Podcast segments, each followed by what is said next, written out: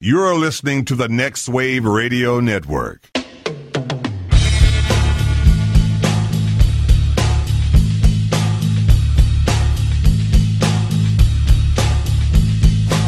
Everybody, you call it the robbery!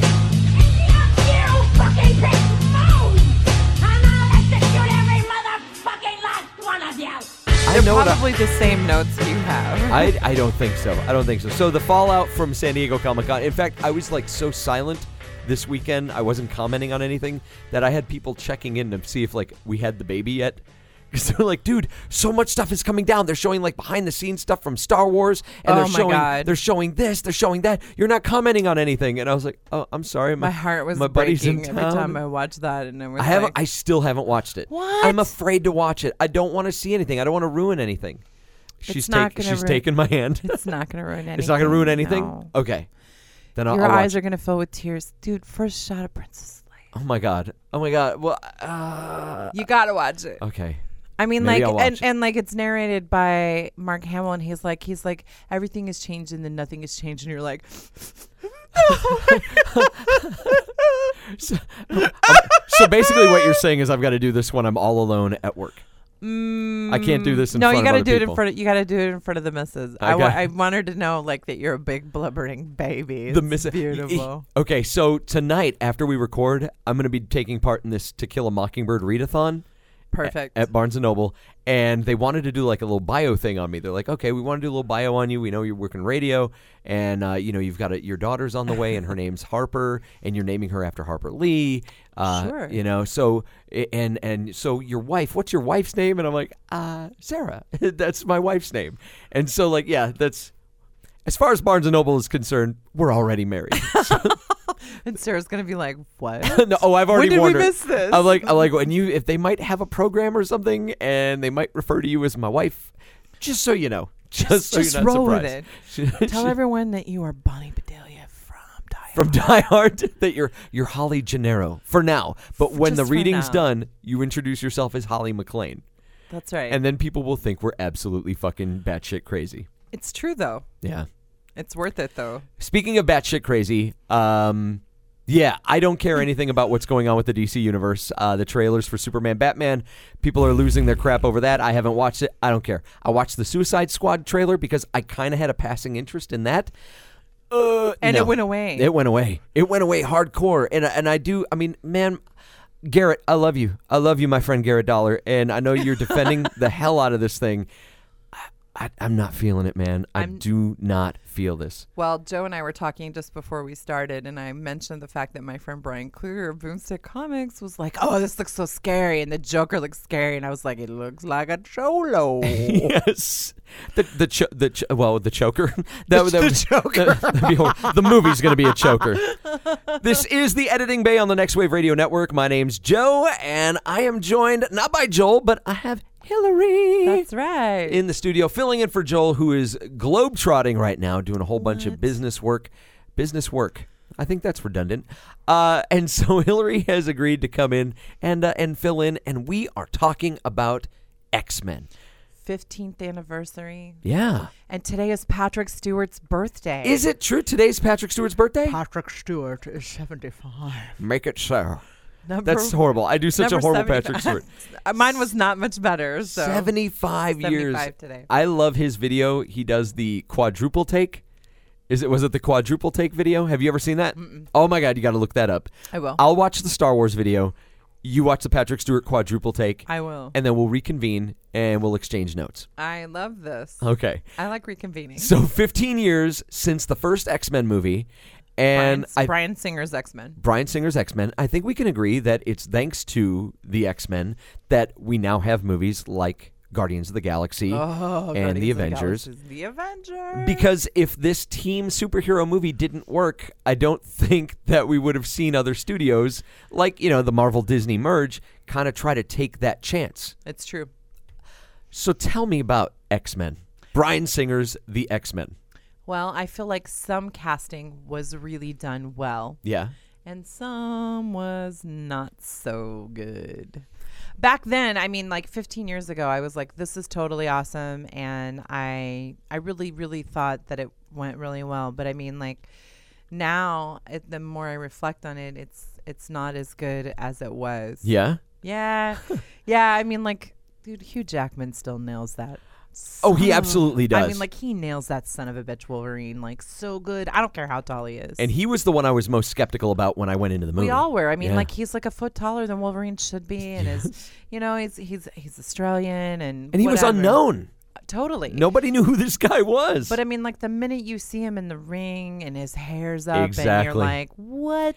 you start getting those those Frank Miller like goosebumps when he's in the ring fighting and at his the bar. hair. I mean, you're like, uh, it doesn't grow that way. It's obviously combed that way, but you're like, let's overlook this because he just looks up and he's got that cigar in his mouth and he's shirtless, and you're like, oh my god, it's fucking Wolverine. Yes, yeah, and he had like snickety snickety. it, it, it was like the only movie in the X Men Wolverine franchise where he actually has like hair on his body. yes, and it's because- t- he's totally like covered in hair, and Yes. I'm like, Wolverine. Uh-huh. That's it. And since then, they've like oiled and shaved him down, and he looks like every other like action movie star in these in these previous X Men I movies. agree 100%. And James Marsden as Cyclops, he's a perfect Boy Scout. Uh-huh. But he's given like the world's shittiest dialogue through the entire movie. Yeah. And I'm like, your love of Jean Grey doesn't really come off. It just comes off as like you're trying to be like, bitch, get away from my girlfriend.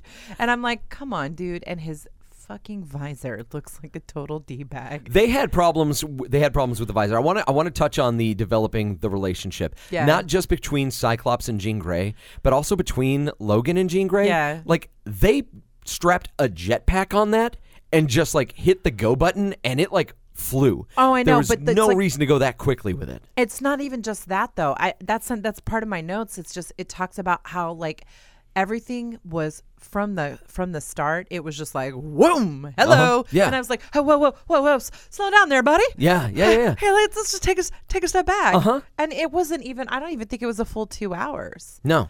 And I was like, wait, we could have taken two and a half hours and told a better story. And I know that Joss Whedon had originally written the script and pr- provided a really good script. And there are three lines in the movie that you can tell are totally his. Oh yeah, yeah, yeah, yeah. But then the rest of them, I'm like, dude, really? I It's- mean, and the three lines are obviously like, um, what did I say? The it's me. Prove it. Uh, you're your a dick. dick. Yeah. There's that one. Uh, what would your superpower be p- putting up with that guy? Uh-huh. And I was like, oh. And then he's like, what would you prefer, yellow spandex? Those are. He didn't write the what? What would? Oh, okay, that the way. Cyclops, Storm. What do they call you? Wheels. I because that one seemed like it would be a Whedon line as well. there was a couple of really good lines and like some really good dialogue. And I felt like, a, like I s- like I said earlier, a lot of the best scenes were all of Logan and Yeah. Rogue. And like I just feel like maybe it's because Anna Paquin really nailed the character. You know, she was really good, but they gave her such shitty lines too. You know, and it's like okay, well, this is an interesting choice. You're putting Rogue in the Jubilee character because it was Jubilee and Wolverine in the comics. Uh-huh. Yeah, yeah. You or know? Especially around around that time when they were first starting to, to develop that script, the script that was originally known as Wolverine and the X Men. Mm-hmm. You know, it was Jubilee and and Logan that was picking up from the Jim Lee. Um, God, who was writing it at that time? Claremont. I yeah, think it it's was Claremont. Chris Claremont. Yeah, my and it- husband hates Chris Claremont. well, Claremont is the king of the thought bubbles. Like everything is told through thought bubbles. I mean, there's the middle of a fight, and someone is thinking like just soliloquies of crap on a on a panel. Ah, yes, the Dark Phoenix saga. All of yes, it. thank you very much. John Byrne art, beautiful art, being just obscured with all of these thought bubbles. It's the worst. And one of my favorite Wolverine issues. It's when they're in the uh, the Hellfire Club, and Wolverine's been thrown down into the sewers, and he Oh, has to after he's- John McClane his way back up. After he's been beaten by Sebastian Shaw. Yes! Dude, Oh, that's my one of my God. favorites. It's the middle of the Dark Phoenix saga. Uh huh. And it's such a great issue. And It is. He's ever like throughout the entire thing, he is kicking wholesale ass, making his way back up into the Hellfire Club. But Thought he is bubble. Thought bubble. thought bubble. Thought bubble. Catching us up on everything that's happened the past three issues. That's that's something else that I always hated about those. It's just like previously on the X Men. yes. Yep. it's but it, there's a lot of that. But it also, the thing I like about him to some degree, though, is the fact that you have that exposition that developed the characters. Exposition. oh, bam. And I wanted that as the theme song. I know, right? Wouldn't that have been awesome? Oh, It really would have to tie in like the the cartoon versus the X Men. Well, they did though because the voice of Beast was the guy driving the truck that Rogue was in at the very beginning. The guy who drove her into Canada. no shit. That was the voice of Beast. no kidding. This is Carson City. or however that guy sounded. Laughlin. That's what it was. Laughlin. This is Laughlin Laughlin City. Well, and my biggest bone to pick with the entire casting. Well, my two biggest. There's two. Yeah. I love Famke Jensen. I think I have more than two. Well, I mean, like, but I mean, I love Famke Jensen. I love her a lot, and I love her in a lot of different things. But I don't think she was right for Jean Grey. 1st off, she's almost six feet tall. Yeah. she wears a size eleven shoe. I think that's awesome. But Jean Grey is a compact character that's a little shorter than um, Cyclops. More importantly, she has ravishing red Yeah. red hair Yeah. and they didn't even try like they didn't even try to make her look like jean gray in the comics and that makes me just truly sad because when she lights up she lights up and Uh-huh. then she's like oh i'm a telepath of some ability dude you're a telepath of all the ability now Uh-huh. granted they're trying to play down they're downplaying her ability in this movie because they're going to build it up later and she's not as supposedly as strong but i mean Famke Jensen was too old to play this. She role absolutely was. Yep. she was too old to play this role and she was obviously like 10 15 years older than scott The summers little James Marsden, the youngest kid on the on the on the set. It but seemed he like. was like perfect you know what Yeah. i mean like he was a total boy scout he was like i'm cyclops and i'm like oh my god you're a d-bag and i love you and so it was good and then of course there's fucking holly berry oh my. worst storm ever and almost like i i she was the she's the worst in this movie. Oh, but dude. like everything about her, She's from this like bad makeup to accent. Oh. hair to her accent to her costume, it just like highlights the bad. Like it's like let's make the bad and you make can- it worse. You can totally tell that she has her hand in her costume. And I'm like, really? Do you really want to look like that? Yeah. Because you want to look like yourself? And I'm like, you look terrible. Uh-huh. Aurora Monroe, punk rock. That's. I was telling Jeff this earlier today. My favorite storm is the, the leather Mohawk. pants, the leather vest, the tank top, and the fucking mohawk. So my friend Maya Glick, she just got finished filming a fan film about Storm, and the whole thing is like her and the white mohawk and the leather pants. God, and I she's love hot. that. She's always looked like Storm to me, and I Yeah. get goosebumps when I think about it because she embodies that beautiful beautiful storm i mean like before she hits the mutates sequence Uh-huh. you know with jim lee and i love that i love that about aurora she's a strong beautiful woman and she was not the strong woman and she's the worst line in the film Oh yeah, well the, the And worst you know- delivery. Yeah. are you going to throw it down? Uh, Yeah. Oh, I'm gonna throw it down, and then I'm gonna correct it for you. Please do. So I it's know the you're gonna middle of- say it. It's the middle of the toad fight, and he knocks her down an elevator shaft. Which I'm pretty sure that the fight started on the first floor anyway. But he knocks her down an elevator shaft. She comes back up, blows out a bunch of windows, starts blowing him out of this building. He like Indiana Jones is his tongue around this freaking railing, and he's holding himself in place. She comes out, her eyes are glowing, and she says with this ominous voice, "You know what happens to a toad when it's struck by lightning?" And then draw all the lightning starts coming down and then we cut back to her the same thing that happens to everything else and then bam lightning and he blows away that is the worst That It is was the, the worst worst. however you can fix that you fix it with two simple things you fix it with direction and make her deliver it a different way and you fix it with timing i'm gonna let's rewind blip, blip, blip, blip, blip, blip. and now we're gonna do it like this I can't wait. Okay, windows are blowing out. Toad is holding himself in place. Her eyes are glowing. Do you know what happens to a toad when it's struck by lightning? And bam, it hits him. He flies away. Everything kind of goes steady. She stands there for a second and then shrugs. Same thing that happens to everything else. Turns around and walks off. Suddenly, we've humanized this character. She's funny. It's a little quirky. It's a little oh okay like we we get it you know you were tr- you were starting to build it up to something and then it's something obvious it's so obvious and then she walks off and does her she own was thing so bad, it and was I just so bad I couldn't believe it, and I was just like, "Why would you do this?" And you've taken this And that beautiful- accent. Oh, it was terrible. Which And- went away by the third movie. There was no accent. None whatsoever. And I'm just like, why would you do this to me?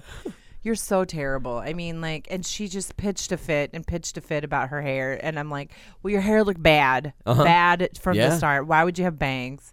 It's- you don't need bangs. I and I feel like it never looked good until Days of Future Past. Like, Oh, I know. I like it the best. It's like the shorter it got, the better I felt about it. I was like, okay, and she didn't this even looks better. really though need to be in Days of Future Past. No. But, and I was just like, I'm just, I'm done with you. I'm done. I'm done. I'm done. And then, so let's talk about the bad guys. First. Okay, yeah. Let's we'll, we'll talk about the bad guys for a second. Um, the Brotherhood. The Brotherhood. As much as I love Ian McKellen, and I do love Ian McKellen, I think the dude is hilarious. His friendship with Patrick Stewart is Uh-huh. It's legendary. it's it, it's so I'm so envious of the friendship that they have. and it's perfect and it's wonderful. And his delivery and acting is perfect, but he is not the imposing, so magnificent. old. He He's is so, so old. old. I would have chosen somebody much more statuesque. Like in the comic books, he was drawn to look like Rucker Howard. Yeah. You know, like this big dude, this imposing man that was just gigantic and larger He's a than little life. older, but he's like chiseled from stone. And he doesn't age fast. I mean, because he's got that mutant master of magnetism Mm-hmm. Yeah. thing going on. And I thought, okay, whatever. And Sabretooth, what a joke that was. what? I'm what like, that's all he did. But uh, and and also, what the hell was are like you the doing with this Tasmanian guy devil. being Sabretooth? And then just a couple what like three, four movies later, you make that X Men Origins Wolverine movie, and you have Liev Schreiber playing Sabretooth. what, what what was happening there? And I've heard like, oh well, they're not supposed to be the same guy. Okay, cool. Then why? Then why? I don't Wh- even have any clue. It, it's so confusing. As somebody who likes to pay attention to like continuity and stick to films, luckily they're like, okay, that movie, d- take it off the table because it doesn't even exist now in the canon. It doesn't exist I anymore. agree. But I mean, like, it's just terrible. And He's so bad. They took like he does. He has like two lines, I think. I know. And and he's a, growls was he like a everything else. wrestler? Yeah, he's a former wrestler. And then, of course, they've wasted Ray Park, who d- had just come off the success of his Darth Maul, because he was like one good thing out of that crap Star Wars movie. Yes, ma'am. And I mean, like Ray Park is a beautiful thing to watch with his beauty, and like even when he's doing that weird little dance thing Oh, with yeah. Storm, I mean, it was beautiful to watch. But he is playing this shitty, stupid Brotherhood of Mutants character. Like I would have picked all different. Like I have a list when we we do our recast of who Yeah. Uh-huh. I would do it. But I mean, like Ray Park was wasted, Yeah. and his teeth, his little stupid teeth. I'm like, you are Everybody, just E, everybody, everybody was either underutilized, unless your name was Hugh Jackman. Y- you were underutilized in this film. Well, and Rebecca Romaine did amazing. I thought she was beautiful. Mystique was a thing of beauty. She Mm-hmm. was wonderful. But why would you make her look like that? Why not put her in her original costume? Her original costume is badass. And that Badass. skull. with the skull on the on, and on her, widow's hair. peak. All I could think of was if she was just doing that artful kick that she does with Wolverine, where her whole body just arches and does that and, thing, and her costume like sweeping underneath her. and her hair just swooping like that. I would Yeah. be like, "Damn, bitches, that's Mystique." And I bet y'all." I bet you anything Rebecca Romaine probably would have preferred that instead of sitting in a makeup chair for 12 hours. I concur, and and like why why would Jennifer Lawrence have to do that too? Yeah. you know, coming down the pipe. But I mean, now they've made this thing where she's got all the scales, and and I mean, I it's interesting how the scales ripple, and and that's an interesting choice, and and yes, it does work, but I mean, like she was the greatest thing, and I I like how she hovers on Magneto's shoulder. I mean, like there's that, but it's not really it's not really good for continuity because there's no relationship established until the second film like you see her Right. like when you know he leaves her there and she's like eric eric you know and she's like and he's like you're no good to me That's the third one. or oh that's the third Yeah. one Oh, oh, oh! It's the bad one. I don't Yeah. even like to Yes, talk about ma'am. that one. Where they Yeah. ruin, they ruin, they ruin something really hard for me. Right? No, the second one's great because, you know, you get to see the relationship between her and Magneto kind of develop a little bit more and then they kind of seduce Pyro to their side. yeah, I feel like even Fassbender did a better job at Magneto than um than Ian McKellen did.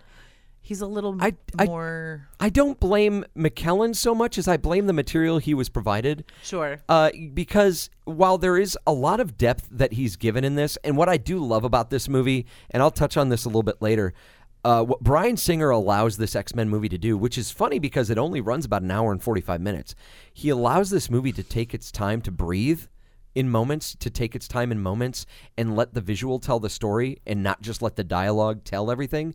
But he still manages to pigeonhole Magneto into that weird mustache twirling villain and kind of rob him of a little bit more depth than he should have as Magneto. I agree. Uh, you know, the, the scenes that he has with Patrick Stewart are compelling and they're wonderful.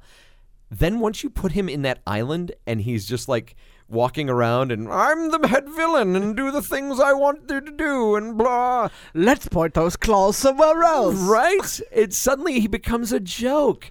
Uh, and, and it becomes a little embarrassing to watch, and you find yourself going, man, I just kind of prefer him in that Gandalf robe. Put him back in the Gandalf robe, I please. feel like the fight, the end, and like the the end fight scene too. It's so anticlimactic because it's like they're fighting at the Statue of Liberty, Uh-huh. and Wolverine gets stuck flying around with his claws in the bottom of the of the what is that the the flame the torch oh, yeah, yeah, yeah. and he's like and I'm like, really? Is this really happening? Oh, yeah. Okay.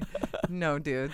No, dudes. Uh, it, it was very small scale. You could tell, like by the time they got to that final part, like that final that final fight set piece, definitely wasn't where they put the majority of their budget. Like, did Joss Whedon read that script and uh, read the idea and go, really, really, dude? Fight on the Statue of Liberty. No, We get the point you're trying to make. Really? Statue of we- Liberty. We, get it. We understand. We get the, the we get the visual. We get the symbolism of these mutants fighting each other I on mean, the Statue of Liberty. what do you do? but it's so i mean this this this ultimate fight you're finally having and you're having it in this little enclosed space it, it's so claustrophobic uh, and and it fits for like when Wolverine's fighting Mystique, when they're having like the two Wolverine fights, Yeah. or when you have uh, you know Toad versus Storm, that's fine. But having the the Sabretooth versus Wolverine fight, that should not be taking place on top of the Statue of Liberty.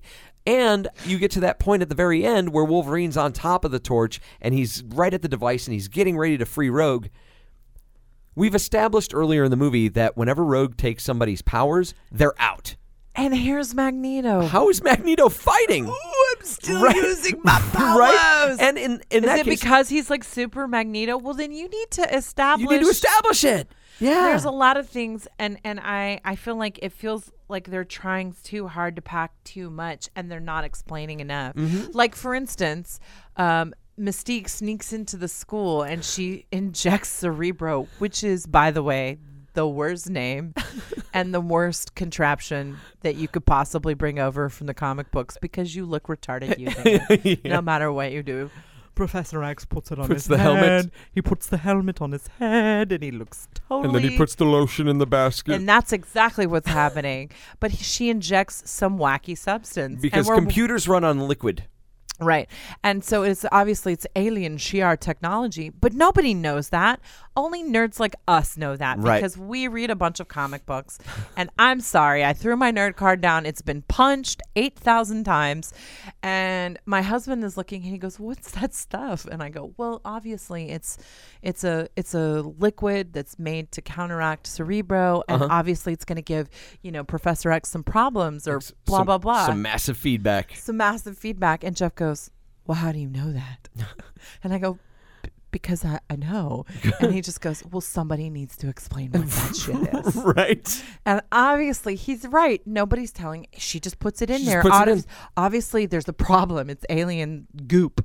And then Jean Grey's able to clear it out just by changing wires back. What? Like it just How is goes that possible? away. It just and goes she's away. obviously a telepath of minor whatever. She's not. Obviously she's not. And that needs to be established in this book in this movie because she takes on something really big down the line. Uh-huh. And it's a cosmic entity known as the Phoenix. The Force. Phoenix. Why doesn't Professor X sense that Mystique is on the campus? Uh-huh. Yeah, dude. What's up with that? Uh huh. And I also, Why? Why doesn't he? Why doesn't he, sense that? He can sense everything. Why Jeff brought this up? Why did uh, Professor X have to be where the train at the train station to control Sabretooth and Toad? When he they can were- control when he- everything from everywhere. from Cerebro. He's the most powerful telepath. we established in Days of Future Past that he could just like enter people's minds all over the place when he was trying to stop Mystique from getting on the plane. So he could have done that stuff instead of driving next door. Like, "Ah, beep beep, I gotta be next door to control Your these people." continuity sucks, Marvel. My power is line of sight. Uh, yeah. What's up with that? There's there, there's no need for that. Uh, also, Magneto, he talks about how Magneto has a way of shielding me from from his mind. His helmet. Yeah. Magneto wears the helmet like twice in the movie. Whenever he's at his little base island or whatever, though, Yeah, why is he's it never Professor- wearing it? Why is Professor X not in his head? I mean, is the entire base island shielded? If it is, you need to explain that. Exactly. And they don't. But what Brian Singer does do that I will give him credit for is he does kind of leave little breadcrumbs throughout the movie of like that leads up to the main plan, even though the main plan is a little bit lame with the the Statue of Liberty torch. You know, you see Sabretooth come walking into the base and you see Toad spray painting something, ends up being the torch for the Statue of Liberty. And I'm like, wow, well, that's pretty clever. The first time I watched this movie, I would never think, like, I wonder what he's doing. I, I you know, that looks like this. It's on the second viewing that I'm like, oh, that's what he's doing. Holy crap, that's really clever. Way to go, Brian Singer. Well, and I just feel like they're, you know, and like I said, he, they're trying to jam pack too much. Like they're talking about, you know, when when Senator Kelly is talking and he goes, and there's a girl who can phase through walls, and I'm like, oh, he's talking about Kitty, Kitty Pryde. And then when you go go to the school later, you see Jubilee in class, like you know it's The her. yellow She's got jacket. the yellow jacket and the big earrings. And you know Kitty Pride from her blue her blue sweater. and you see her face through the wall later. So I just feel like Brian Singer's trying to say, look, I, I love this. I want and and you appreciate that he really wants and he loves the material and he wants you to see that he wants to touch it Yeah. and use it all, but it's like not it's not enough. Mm-hmm. And you're like, dude, you need to give them all their Yes. own little spot. And I feel bad because it's like Jubilee has this little spot when she should have had that other spot that's Yeah. currently with Rogue. Jubilee Rogue has- should be on the other side of the fence. Jubilee has no Rogue should have been part of the Brotherhood like how it was in the comics. And I have that in my notes. Oh, really? When we do our recast because my recast villains are good. Oh, good, good, good, good. They're good. The um, I, I think Jubilee has been given the shaft as far as the movies go. Up until, you know, I did see the trailer, at least the uh, the the recorded on the smartphone. Guys, if you're gonna record something from a convention, hold your phone straight. The only thing I saw from the recorded on the smartphone for Apocalypse was the it's like who the hell are you and you, all you can see is like that glimpse of storm and that glimpse of apocalypse and I'm going to tell you I got so stoked because I'm going to tell you right now Apocalypse scares the Jesus out of me. I love Ensa Bonner. I'm Yeah. sorry. And my husband rolls his eyes every time I see it, but I love like when Adam Polina drew that whole Apocalypse miniseries, I was all about it because I love Adam Polina's art. Uh-huh. Yeah. And I'm sorry. I love Apocalypse. I do, I do, because he's an eternal and he's like all that crazy shit. He's the shit that the mutants are should be scared of Uh-huh. because he can do everything. I'm looking forward to it. I'm looking forward to see what to see what they do with it. I think it's gonna be pretty badass, The four horsemen, four of, horsemen of apocalypse, Apocalypse. and one of them is Archangel. which is gonna be great. Th- I mean, it's gonna be so fun. His bladed, bladed, bladed, bladed wings. Uh huh. I know, sorry, right? sorry, Uh, nerd girl here. I Nerd know girl. the uh, the in the, the trailer I got to see showed like the uh, the the young Jean Grey footage, Sophie Turner playing Jean Grey, uh, which I think is a great little bit of casting. No, that was just me sighing Oh. deeply when I think about Sophie Turner. Oh, good. Game of Thrones. Uh, that show, man. and her hair is red. It, and it's it's a beautiful red. It's like a, a wonderful, like just dazzling red. Uh, I think they, they finally got it. They're finally on the right track. Uh, but no, the, the trailer looks so cool. But it looks like Jubilee is going to be featured a lot more. That we're she's finally going to get her due. Jubilation better get her due. I loved me some Jubilation Lee. Like the whole Siege Perilous line in X Men. I Uh-huh. Yeah. loved it. I can't help myself. Again, I going loved- back to the books where it was just her and Wolverine, and then after a while they caught back up with Psylocke, uh, Olivia Munn. pfft, I, c- I just cannot like this woman. I can't get on board with Olivia. I don't Munn. even know who she is, but I mean, like, I didn't like d- in Days of Future Past. There's a lot of different things that I didn't. I liked. I mean, like, I got. I was excited to see Blink brought to life, but I mean, Yeah. like, I got. I got excited because I loved the Age of Apocalypse. Uh huh. I'm probably one of Maybe five people. My husband's like, but I loved Apocalypse. But I mean, like that was part of my real deep love for the X Men, and I'm excited to see where it goes with Age of Apocalypse, just because I love the thought of, you know, the Four Horsemen, and is is is it going to happen? I mean, is Wolverine going to wind up on the back the back end of that shit? Right. You know, I mean, like who's going to ha- what's going to happen? I know, mean, right? I don't want to. I don't want to say anything, guys, but I'm so close to spoiler territory. Don't do I, it. I don't want to do it. I don't You want to can do tell it. me later. Yeah. Okay. Yeah, you well, can you tell know it if you know the story of apocalypse. I do know the so, story of so yeah, we'll we'll Apocalypse. discuss. We'll discuss. Um, okay, so just really quick rundown. We're gonna run down uh, the just a quick summary of the story of this movie. Uh, you've got the. It it starts off with the World War II footage of a young Eric Lencher and his family in Nazi what is it, Nazi Poland.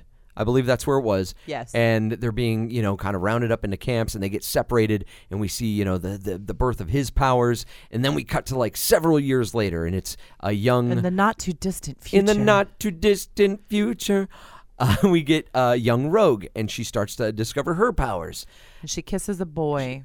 and she Cody. liked it. No, she, She does- didn't. She didn't like Well, it. she liked it, but then she put him in a coma. And in the books, the dude is still in a coma. Like, he's in a coma forever. Oh, is that true? Yeah, I like- couldn't remember. I couldn't Oh, remember. no. He's like in a coma forever. Oh, wow. And then, like, she goes back to see him, and, like, she she periodically will visit him. wow. I mean, like, that's something, like, he's, like, permanently. holy crap. Uh, You kiss Rogue, man, something bad going to happen. damn. I wish Gambit would kiss her nice and long, so that way he just go the hell away. um, all right, so then we cut to Rogue. She's in Canada. She meets up with Wolverine, uh, and Ah, he, it's such an amazing introduction. And then Wolverine and Rogue get ambushed by a couple of evil mutants, and the, the X Men, Cyclops and Storm, they rescue them. You know, I did not even remember that moment in this in the movie. Like when we were re- rewatching it, I was like, I don't remember them rescuing. Oh, them. really? Yeah. I mean, it was just. I guess it was so utterly. I don't know. Just. It was. It's so. It's just everything happens so fast. Uh-huh. It's like boom, boom, boom, boom, pop, pop, pop, pop. right, right. So she gets up. She sees Wolverine's healing power, and she's like, "I'm not even scared. Oh my god, what's happening?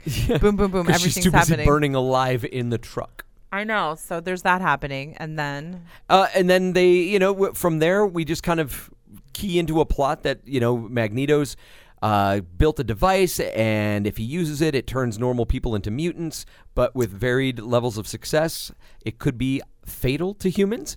And we are under the impression that he wants to use Wolverine to power the machine. Ah ah ah! We would be mistaken. No, no, It's no. not Wolverine. It's Rogue that he wants.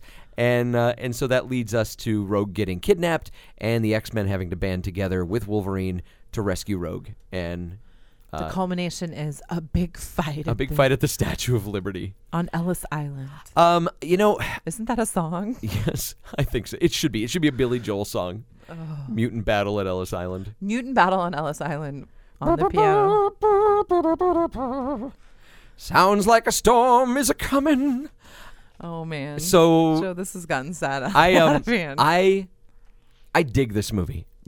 But I do think, like you said, I think that the effects there are some effects that are dated on this thing, horribly dated. I think that some of the writing is really nice, though. There are some nice moments between characters. It's called the X Men, but this is most definitely Wolverine the movie, and this is what the problem was, though that with the first and and also it was what I liked about it. X-Men and especially X-Men 2 were basically Wolverine the movie. But then they became a little too much Wolverine the movie and we wanted a little bit more. We wanted to know more about the other mutants. And they started throwing too much at us at once, at which you had described that like they were throwing too much at us in this movie. and they were they they were throwing too much. There were too many plots going on all at the same time. Where it's like we're trying to get them accustomed to school and and Rogue getting to know her powers and the love you know her in her relationship with Bobby and Logan and his relationship with Jean and Eric and his relationship with Charles and also you know we hate humans. Well, we should get along with humans. Well, I want to turn humans into mutants and mutants should have to register and okay, we need to stick to one. We need one plot line, and we need to kind of stick with that because it's starting to get muddied and confused. And that definitely was a problem here.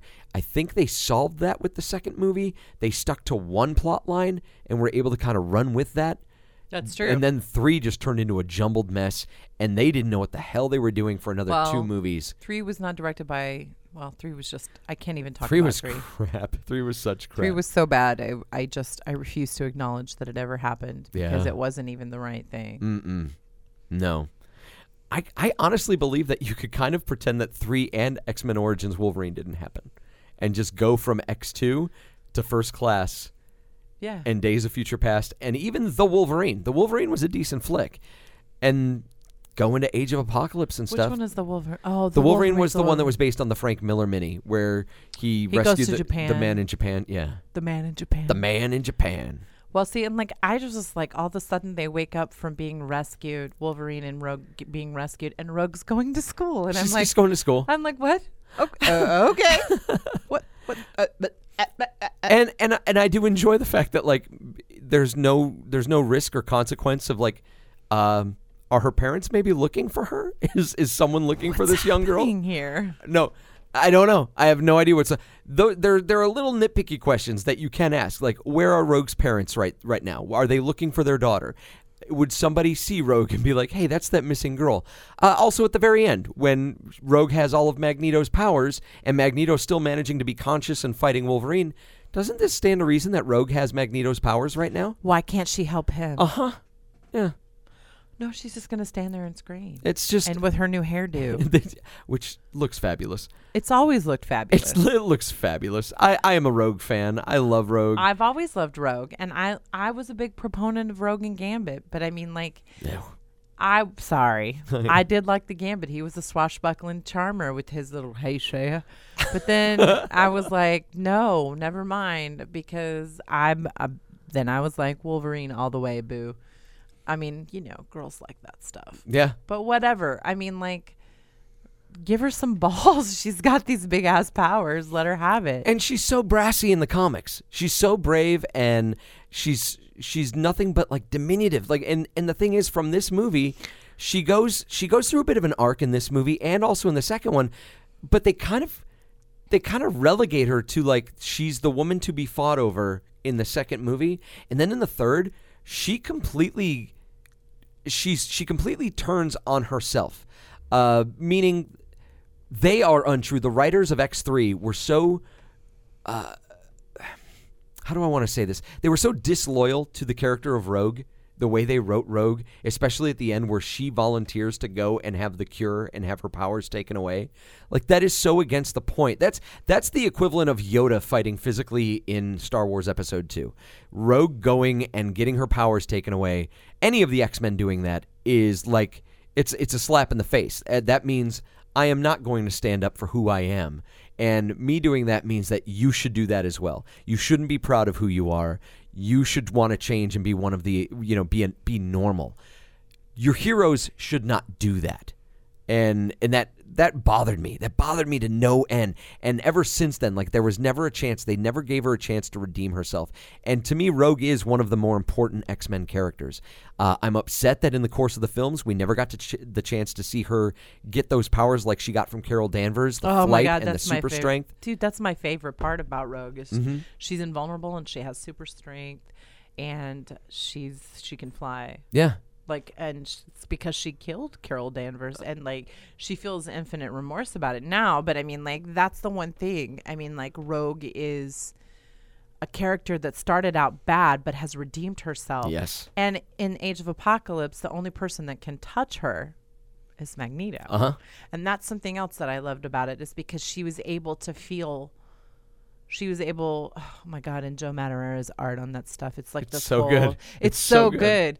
But I mean, like, it's this beautiful thing because it, it's totally changed her. You know, she becomes something else. Yeah. She becomes a leader. Uh-huh. And I love that about this. I just I love that character because she totally changes and becomes something else, and they don't even give her that chance. And and She's that's like, ah, pfft, the the females that should be strong strong leader characters. In fact, I kind of feel like a lot of uh, almost all the female characters in the X-Men franchise, at least in the earlier films, are shortchanged in that respect. Like look at Jean. Jean should be a lot more, uh, a lot more courageous, a lot more, uh, a, a lot stronger. Storm is a natural leader. That's why she takes over when Cyclops leaves. She's the leader of the X Men. She takes over the, gold Goose- team. Look at my goosebumps. I mean, Storm is Aurora Monroe. She's a fucking queen of Africa. Uh-huh. Yeah. Doesn't she marry She T'Challa? sure does. no, I mean, she marries the Black Panther, y'all. Yeah, and and yet She's she- amazing. and she's and she's reduced to just being like a principal of a school. That's the closest they get to it in these movies. That she becomes the headmaster of the Xavier School after Charles dies. That's not good enough. and is he really dead? No. No, because they they Chekhov's gunned a corpse or, or a, a, co- a kid in a coma like earlier in the movie. Kid Nicoma. and Uh, they like totally blow Moira, Moira McTaggart. Dude, Moira McTaggart was always one of my favorites. Yeah, yeah. I mean, like they just they they like just basically these films don't give enough to ta to characters that deserve more. You know what I Right. mean? Like, come on, dude, don't waste Banshee. And don't waste. don't waste Banshee. No, and that's the beautiful thing about uh, He's the other X-Men. teams. There are other teams. Yes, There's Polaris, Excalibur, Uh, hello, Havoc, the Havoc, brother. Yeah. And I mean, they've introduced those characters, but they did it. And, and that's another confusing thing that Havoc is Cyclops' younger brother. Yet, if you go through the context of these movies, it, how they present it, Havoc predates Cyclops by 20 years. I know. And the thing I like most about Havoc and Cyclops is the fact that their powers cancel each other out. Yes. And that's the thing about the the siblings. And I'm like, dude, they need to introduce that fact. They sure do, yeah. So we can have that moment like from the Extinction Agenda, where they just start battling each other, but they're not doing any damage. Their clothes are getting ripped apart, but they're just going full out on each other. dude and Nothing. it's good stuff i mean It's like so good, good. stuff and like when what's it when does what is professor he becomes professor x becomes what does he become it's um Locutus, no when the Borg take over. no that's star trek professor x goes crazy and he becomes um not omega rep it starts um with an o oh i can't get it you know like he I don't know what you're talking Oh, about. in the comic books, Professor X goes. He becomes Oh, it, was this when um, when he had the use of his legs again? yes, Yeah, that's right. He had the use of his legs, and they were in the Shi'ar Empire. and, he had the but he had the giant. He was in the giant. It was like a giant armor thing. onslaught. Onslaught. Yeah, He becomes- he became onslaught. Yeah, That's right. I'm a bad X fan. No, you, no, you're a good X fan. You just couldn't think She's of really the name. Old, really You couldn't think of oh, old. the name. I'm I just couldn't think of it old. either. I'm getting elderly. I'm an elderly X-Man. I, just, I love that this this has been a podcast about the X Men movie, and we have geeked out about the comics for about sixty percent of it. Well, I mean, if you really love where the material came from, you want to see it done the way it should be. Yeah. And I feel like that's why we really loved Days of Future Past because it really kind of got that love. It was the closest that that It's a, one been. of these X Men movies has been to some of the source. I feel like material. Jennifer Lawrence has been the closest portrayal of Mystique and then James McAvoy really does a nice young. James McAvoy brought a wonderful interest. Not that not that uh, Patrick Stewart was bad, Mm-hmm. but James McAvoy definitely brings a lot more of a of a, hu- a human level to Professor X. Um, It's true. A, lo- a lot of layers to it. Whereas, you know, Patrick Stewart was great, but he kind of you know we picked him. I think fans picked him before 20th Century Fox. well, did. he is honestly, let's not lie. That's perfect casting. That's perfect casting. It's like how do you recast that? I mean, like I sat there and I was like, dude, how am I going to recast this crap?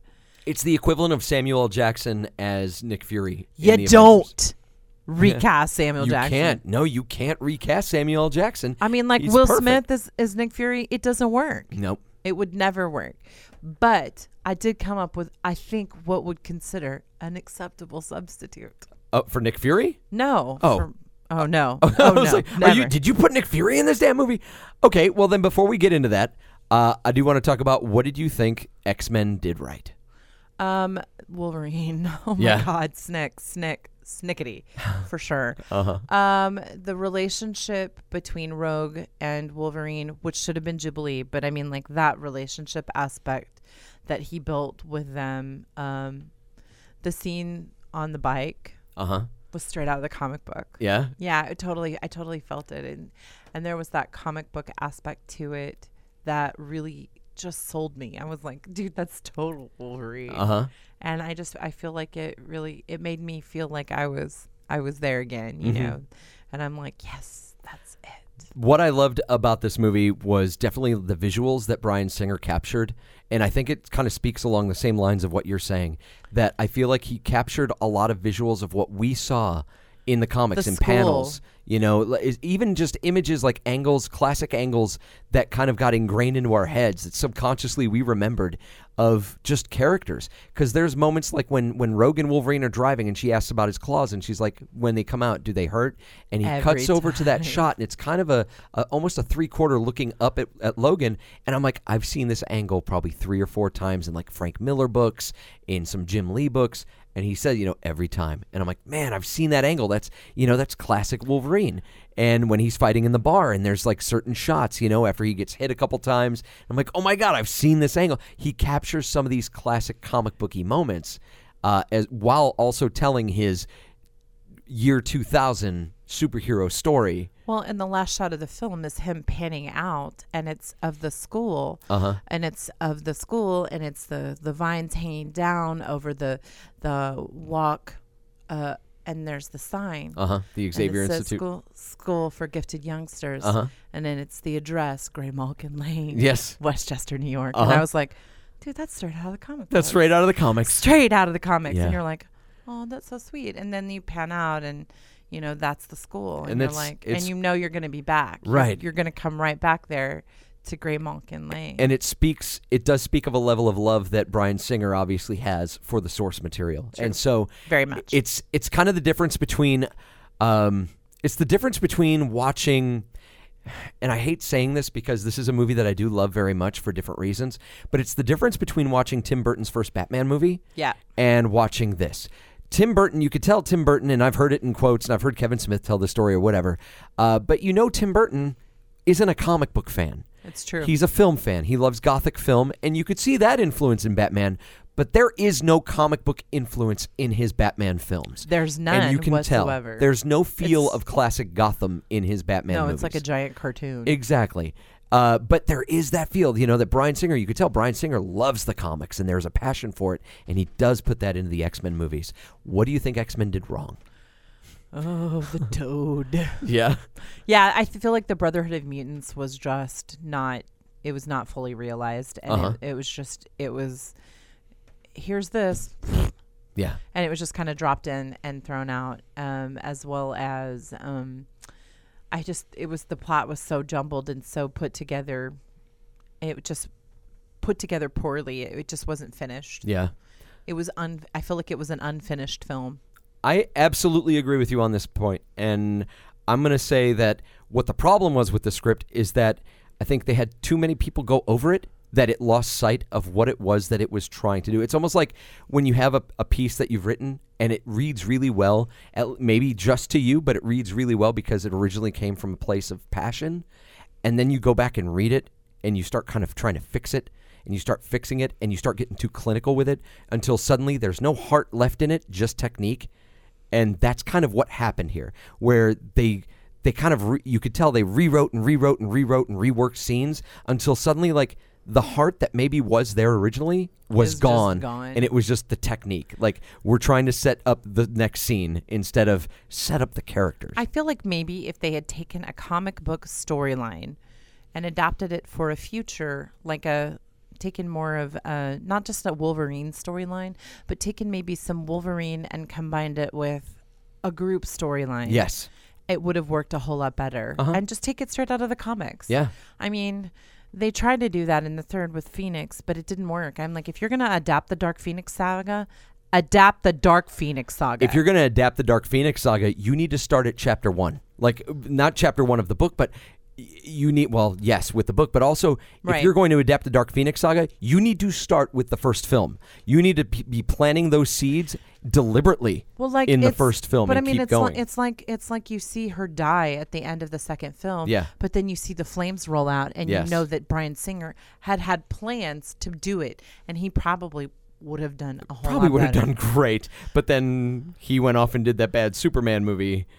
And Brett Yeah. Ratner came in and was like, "I'll do your X Men film. I'll do. That's not an X Men film. I, that's a piece of junk. I'll do your San of sh- Diego Golden Gate Bridge movie. All right. So if Block. we were to With Kelsey recast Grammer. with Kelsey Grammer, which you know what, I like Kelsey Grammer as Beast. I'm gonna be. I'm a Kelsey Please, Grammer apologist. please. I liked him as Beast. When he goes, oh, you're a real animal. Animal. I thought my husband was gonna jump, run out of the theater, and just burn. I crap like to the Kelsey ground. Grammer as Beast. I cannot. fired. I know. I know. I'm I fired. love you, friend, but no, no. All right. So if we were going to Jeff agrees recast, with me. I think. if we were going to recast X Men today, uh, how would we do it? What I'll do, I'll go ahead and I'll go first. Okay. And we'll save the best for last. Um, all right. Starting from the bottom and working our way up to Wolverine. Uh, Sen- Sneak it. Senator Kelly. I think we need to fill this role with some uh, with some fan service, someone that fans would love to see and see him turn into a mutant and squeeze through bars. Uh, I'm gonna go with Bruce Campbell. Oh my God, it's a good choice. Right. Bruce Campbell, by the way, in the, The Army Ash of- versus the Evil Dead. Oh my God. Oh, When he puts on the girdle, I thought I was gonna swallow my tongue. beautiful, beautiful. Anyway, all right. Uh, So Bruce, if you're listening, we love you. We love you very much. Uh, the role of Toad, I don't think you could go any better than Benedict Cumberbatch here. I mean, my, uh, Sarah loves Benedict Cumberbatch. I love Benedict. I love Benedict Cumberbatch, but I'm gonna go. I'm gonna say like Benedict Cumberbatch is a great actor, and he is. Uh, He could pull it off. He could pull it off. He though. could make the shitty dialogue perfect. Yes, he could. And Toad is English. Um, Sabretooth, I'm going to go with an actor from Game of Thrones. We talked about Game of Thrones earlier. I'm going to go with an actor from Game of Thrones, the guy who played the Hound, Rory McCann. That is a good choice for Sabretooth. I will not lie, Rory McCann. He also did really nice in a couple of tea commercials. I've- I don't think I've ever seen those. Just Google them. They're Um, really funny. I shall. Uh, okay, in the role of Mystique, you know I can't recast stuff without touching on Battlestar Galactica. Uh, so I went Trisha Helfer here. oh, Trisha Helfer's a solid choice. Rogue. I- I have a soft spot for this one. I've recast her a couple of times. She was in the first season of True Detective. She was also in the first uh, uh, Percy Jackson movie, Alexandra Daddario. I don't know who she is. You know what? Don't need to know. She's just a, a wonderful young actress. She was in the San Andreas movie, if you've seen that. No, You know what? Don't go see it. I'm It's, not gonna. it's horrible. not gonna. Um, okay, Jean Grey. If you're familiar with the Daredevil web series or the Daredevil Netflix series, yeah, uh, Deborah Ann Wall. Oh my God, that is a good. Oh, now I feel bad passing who I cast. No, I but mean, she's got like you were saying, she's got that wonderful red hair. Uh, I just got real serious goosebumps because that is when I say, Jeff, Joe cast your girl. He'll be like, yeah, is she gonna get naked? That's what he's gonna ask. oh my god, virtual fist bump to your husband. Woot. Oh, bonk. Uh, all right, so yeah, Deborah Ann Wall is Jean Grey. Storm, uh, she played a character in a previous X Men film. I'm gonna bring her back because I think that her acting chops have improved. So I think that I want to give her a run at Storm. I'm gonna go with Zoe Kravitz. Zoe Kravitz is a good choice. Uh, maybe not the best, but I want I want to give her I want to give her a run at it. I think you might like my choice. Uh, I might. Cyclops, the son of a uh, a, a multi Oscar winner, fantastic actor in his own right, uh, Scott Eastwood. I don't know if you're familiar with Scott Eastwood. I'm familiar with him, but I've never seen it. I guess I may not have seen him in a movie. yeah. Okay. Keep going. He uh, Professor X. I went with Ben Kingsley for Professor X. That's older. It's so much older. It's so much older, and I don't know if the if the ages match up. But for Magneto, Hmm. I decided to go with Jeremy Irons. Jeremy Irons. they're they're much Oh. they're much older these two, uh, but I think they I think they still skew uh, I kind of don't properly know. I for the don't time feel like frame in he's- this movie. Full enough. Really? Because I'll- am I'll thinking explain, about I'll see explain. I have a hard time because I'm thinking about his physique from Die Hard with a Vengeance, And that movie is like 20, 25 years old now. Yeah, but I mean, So like you I'm- can't. I'm going with current. I'll tell you what. Okay. I'll tell you in a second. Wolverine. You know nothing, Jon Snow. I went with Kit Harrington. That's a good choice. and all I'll, of, I'll, agree, I'll I'll allow it. all of this directed by the guy who directed Doomsday, Neil Marshall. Okay. Um, I forgot to pick a director, so I'll let you pick It's my. okay. I'll It's let you okay. pick my director. All right. Um, for my villains, I chose different villains. Okay, I'm good. gonna. I picked a few people. I picked Pyro, Oh, nice. and I think Taylor Kitsch would make a much better villain than he would a Gambit. Gambit. And he's gonna have the new haircut that he has in True Detective. Okay, cool. Okay, so um, I wrote New Do, and I also chose Destiny. Um, I love Destiny. What? Oh, okay, I won't even get into it. I did not recast Mystique because I love Jennifer Lawrence so much, Yeah. and I think she looks really good half naked. uh-huh. Um, but Destiny is going to be Natalie Dormer Love it. because she's just really nice, and I know she's much considered much older, but I think we could go younger with could Destiny. skew younger, and yeah. she's going to wear that helmet anyway. And they're such fast friends. I feel like that they're just good people already, and they've already worked together. And if you go with the costume from the comics, it's very leggy. Like it's she's showing a lot of leg. And I feel like, you know, Natalie Dormer does a, a service for my husband. I- again, somebody else he likes. yes. So Game of Thrones. Woot. Nice. Uh, so we're also going to have Mastermind in there. Love because it. Mastermind, he's going to look really gross when he's not really using his superpowers Uh huh. of evil. Which he does. Yeah, he looks he's terrible. just really gross. Adrian Brody. oh yes. Somebody, g- I was like Googling and I was like, this is really perfect. Whoever did this, I was like, Adrian Brody's perfect. Um, so, and of course, for my choice, from uh, Rogue is actually going to be on the bad team. That, which which is She great. should I love be. this idea. I love it. And I think Chloe Grace Moretz would be a, a good Oh, Rogue. that's good. Because she's young and she's compact, but she's got the chops. She could totally Oh country my it god, up. yeah. If you've seen any of the kick ass movies, she's She's perfect for superhero time. uh huh. Uh, Magneto, though, I think Russell Crowe could really do th- a Holy nice shit. job. He could. He's beefy, um, and he can pull it off because he's older now. And look, dude, if you saw Gladiator, asshole could take that shit and keep on Yes, you going. can. Yes, you can. So, um, my Jean Grey is Tatiana Maslany from Orphan Black with a beautiful. Oh, yeah. But we're gonna dye her beautiful locks bright, vivid red. Okay. And make her happy. Tatiana Maslany can do anything. okay. She is absolutely perfect. She can do anything. I love her. and if you're not watching Orphan Black, my God, watch Orphan Black. I will. I will not argue with you on this. You should really watch Orphan Black. I have. I haven't started. I have not started. Please do this. yourself a favor and watch yourself Orphan Black. Okay. Um, my storm is Zoe Saldana. Hey, we picked Zoe's. Two Zoe's. Uh, I think Zoe Saldana. We've seen her in, and I know she's been in Guardians of the Galaxy, the losers. but she, oh my God, she was in The Losers. Yeah. But she could rock a white mohawk like it's going out of style. That's true. I didn't even think of Zoe And Saldana. I could just think her about her kicking some serious ass. That's great. So I do um, like your casting much better. um, Cyclops. Let's revisit Battlestar Galactica. Oh, oh, oh. None other than the original Boy Scout, Jamie Bamber. yeah. He's perfect. Yes. I mean, let's just think about it. He's built. He's beautiful. Jamie Bamber, if you're listening, I'm sorry I dissed you at the Battlestar I, con. I love that I could always count on like geeking out Battlestar style with you. that's that's always fun. My Logan, Uh huh. Aaron Douglas.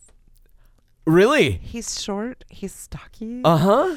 he's totally really just Wow. scruffy. I think Yeah. he could do it. I think he could really, really walk. I Uh huh. I love Aaron Douglas. He's a filthy. You mother- do. No, he's you a do. This is the filthy- second time in a row that you've thrown him into. uh I into a love that recasting. guy. First off, I would give him I would give him the moon and the stars because I think he deserves some really serious casting.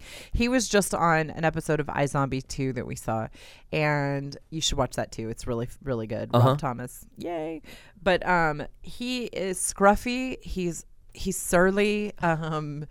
He's filthy. He's a filthy, filthy dude, and I love him. I just love. I love the way he pulls a character together. His sheriff on um, Hemlock Grove was like just unbelievably full of emotion, and of course, Chief. I, I was about to say. I mean, you cannot get too many more uh, layers than Chief from Battlestar Galactica. telling the, s- the the amount of uh, material he got to play with, and the motivations that he got to play with, and the arc that he went through.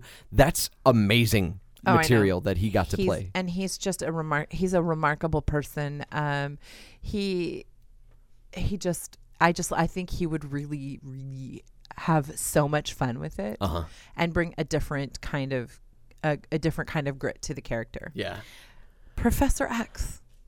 I chose Mark Strong. Mark Strong. And you know who Mark Strong is, right? Yes, I know who Mark Strong is. He was the uh, the villain in the uh, the Robert Downey Jr. Uh, uh, Sherlock Holmes That's movies. right. He was also Sinestro. Yes, he was Sinestro. Um, but he's got that wicked voice. Yeah. And it's totally British and totally just, and he looks really good bald. Yeah. So he could do it. I think he could really pull off. That's right. He did the bald thing in John Carter. I just think he could really pull it off, especially to Russell Crowe. I mean, like, I feel like those guys are like the right amount of, of just, you know. And then for some comic timing, you could totally make Senator Kelly Nathan Fillion. Nice. Because, you know, what's, Why what's a- not? what's a little firefly in there? right. you got to have Firefly, Battlestar Galactica in our casting. yeah, that's true. Kind of how it works. Um, all Who's- right. Who's, so- going to direct it for me? Uh, f- okay, for you, I'm gonna go with uh, the guy who, the, I'm gonna go with the director of the first, uh, the two amazing Spider-Man movies, Mark Webb. Mark Webb's gonna Okay. direct your X-Men movie because that's the first name that came to mind. Because Is he I, good director? Is because he I, gonna ma- w- is he going to make it well? I think he's gonna make it. well. I think he makes a pretty decent movie. Uh, they weren't my favorite superhero films, what? but did you ever? You saw the amazing Spider-Man movies, right? The which ones? The ones with um, not Tobey Maguire, Not Toby. with Andrew Garfield. Yeah, okay, I like those movies. Yeah, those are okay. The first one really, not the second one so much. The second one, you know what? I You kinda know what? like the second Actually, I one. did like the second one a lot. I think that I lied. think that it could be edited down. I think that if some Oh, yeah. some wonderful editor out there could like just cut some of the electro stuff out. Oh, you'd yeah, have no, a, I you'd had have a- a I little had bit a- of a stronger movie. I had a big beef with all the music that was like boom, boom, boom every time Jamie Fox was on there. But And it he was looked it was a kinda silly. clever idea that I don't think translated too well You're into right. film. Uh, all right, so if you've got any ideas on how you would recast the X Men or any thoughts that we haven't touched on when we've talked about this movie, you can always Deborah Wool. right? Talk back to us on our Facebook page. Just go to Facebook, type in the search bar, the editing bay, find the woman with the bleeding eyes. That's us. That is where you talk back to us and uh, and let us know your thoughts. You could also suggest movies. Uh, if you've got something that you would like for us to talk about, you go ahead and suggest those movies there. Uh, we've also got a website that you can uh, check out at editingbay.com.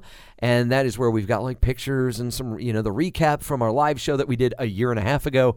Uh, that's where we also have all of our archives since iTunes apparently, for some reason, is only carrying our most recent 100 episodes of the podcast. And we have done way more than that at this point. Um, Way more. We are loading all of those onto editingbay.com. And so that is where you can check that stuff out. We've also got our Twitter account, The Editing Bay, at The Editing Bay, uh, where Joel usually updates that, where he'll update you on what movie it is that we're going to be doing. And uh, we've also got at George's Goiter that we still haven't done anything with. uh, but eventually we shall. Um, okay, what else do we have? Oh, if you download us on your iTunes, iPad, iPhone, your Apple device, uh, you can get us on the podcasting app. If you download us on that, give us a review and a rating. All you have to do is go to the search bar, put in Next Wave Radio, and then bring up any of our shows. But for the purposes of this discussion right now, click on the editing bay, click on the little thing that says review, and then go ahead and scroll down. Give us four, five, five star review and then give us a review. Type us a review. Don't just give us the five stars. We appreciate that, but also give us a review to go along with us. You know, tell us some some kind words, uh, what you like the most about the podcast, or or whatever. Uh, that helps us because we're trying to get a live show going again. Um, because we had to pay for it out of pocket last time, and man, that gets expensive. So we need some help. Do something like that that helps us show sponsors. Hey, look, people are listening and they want this. So yeah, leave us a review, a rating. We would really appreciate it. And then while you're doing that, leave one for the rest of our next wave radio shows. We got MVP with Matthew and Danny, where they talk about sports and sports entertainment, wrestling and stuff. My Comic Life with Jeff and Sam, where they talk about video gaming and video game, or not video game culture, but everything comic books, all kinds of geekery. Hey, you guys still doing 8 Bit Gladiators? couple more shows going on. So, Apic Gladiators, you know what? Leave them a couple reviews as well. Uh, we'd really appreciate that. So, I don't know what we're going to do next week because with Joel kind of in and out of town. We're sort of in flux. So it might be Hillary again next week. I would be honored Mm. to come right back. Right, and we'd be honored to have you, or we might have another guest, or maybe Jeff and I are going to do another alternate commentary track for some other movie. Who knows? This is going to be the most surprising. I might be a dad next week, so who knows what's going on? Just uh, check in next week, and uh, and and we'll all find out at the same time. I just saw your shirt. Oh, did you? You saw my Dino DNA shirt? I know DNA. Sarah got this for me. Dino, D- it came with a dinosaur. We had it. It sh- It came in the bag. I opened up the bag, and a, f- a little yellow dinosaur toy came out, and I just about lost my shit. For those of you who are, who are listening, uh, and you know that I was on the Jurassic Park 3 show, the Dino DNA is really funny. Yeah. I'm so sorry to interrupt. I love it. Uh, all right, so um, thank you, Hillary. Thank you so much. My pleasure. I've had the best time ever. had the best time with you, and Jeff. Ever. Thank you very much, sir. Thanks, Jeff. And uh, we'll catch you guys next week. We are the editing guy. Bye.